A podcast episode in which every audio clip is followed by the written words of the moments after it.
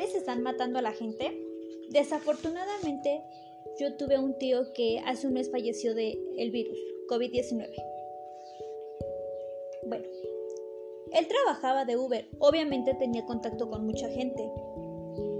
Él nos platicó como un mes y una semana que él estaba laborando y uno de sus pasajes, el usuario venía enfermo. Pues con los síntomas del, del COVID.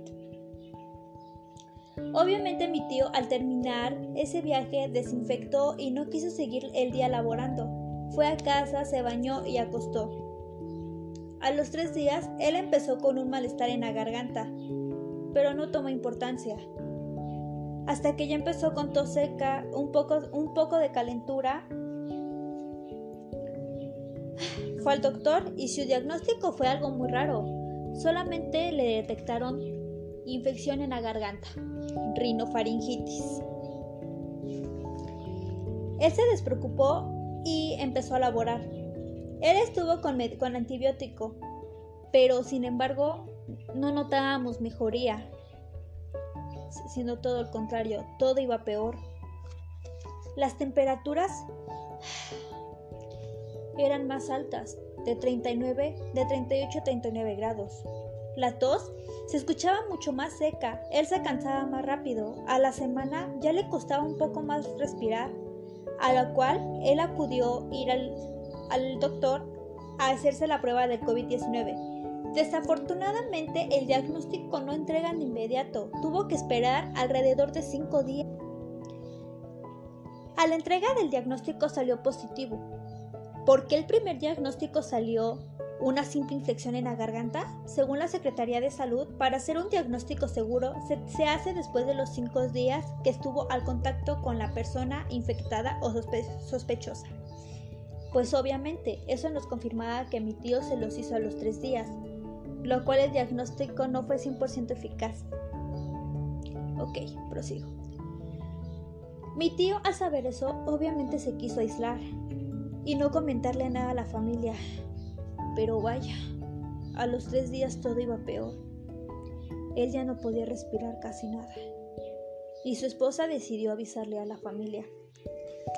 En, esa noche todos sus hermanos e hijos se juntaron para organizarse qué hospital se lo iban a llevar, pero obviamente lo regañaron por no decir nada. Aquí voy a decir unos puntos por los cuales la gente dice que los hospitales los están matando, según la experiencia de mi tío y el mío.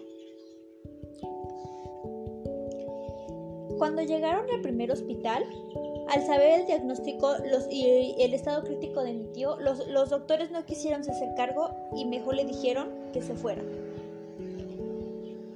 Al segundo hospital le dijeron que no había camillas y que mejor se quedara en su casa y que los familiares podíamos estar en contacto con ellos por, tele, por telecomunicación o por correo.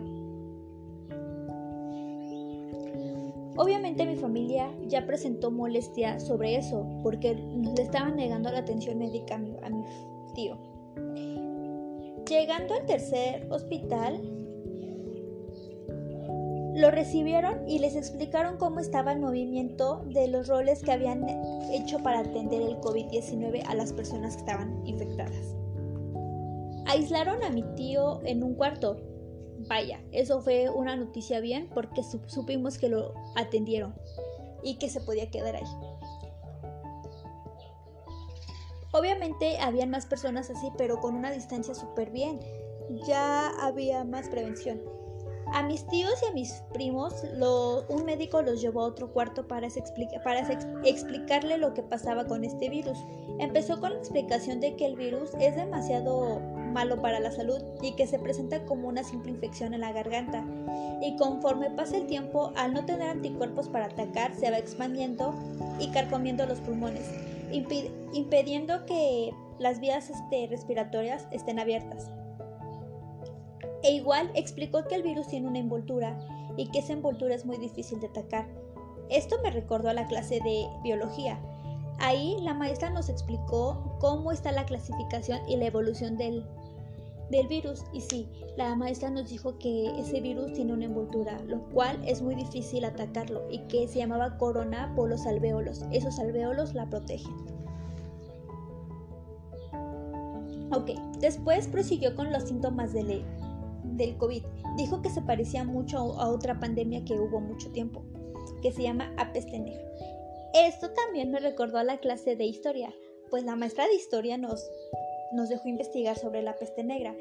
Y según lo que yo investigué, la bacteria Yersinia pesti, a peste negra, tiene los mismos síntomas con los del COVID, dolor de cabeza, tos seca.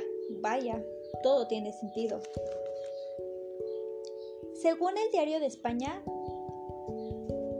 es muy difícil todo esto. Desafortunadamente siento muy feo en mí porque mi tío falleció y fue una manera muy, muy fea porque no nos pudimos despedir nadie de él. De hecho no tuvo como tal un despedimiento bien de nosotros. Por razones de salud no tuvo velorio, nada más lo cremaron y ya.